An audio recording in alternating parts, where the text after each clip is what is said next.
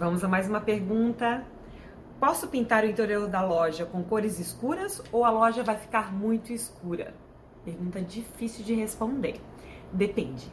Na verdade, se você tiver as paredes escuras, com uma boa iluminação e expositores claros, a parede escura ela vai criar um certo conforto, uma certa é, acolhimento para o cliente e não vai fazer diferença na iluminação, que inclusive é um item separado, ou seja, a cor da parede não deveria influenciar na iluminação da loja.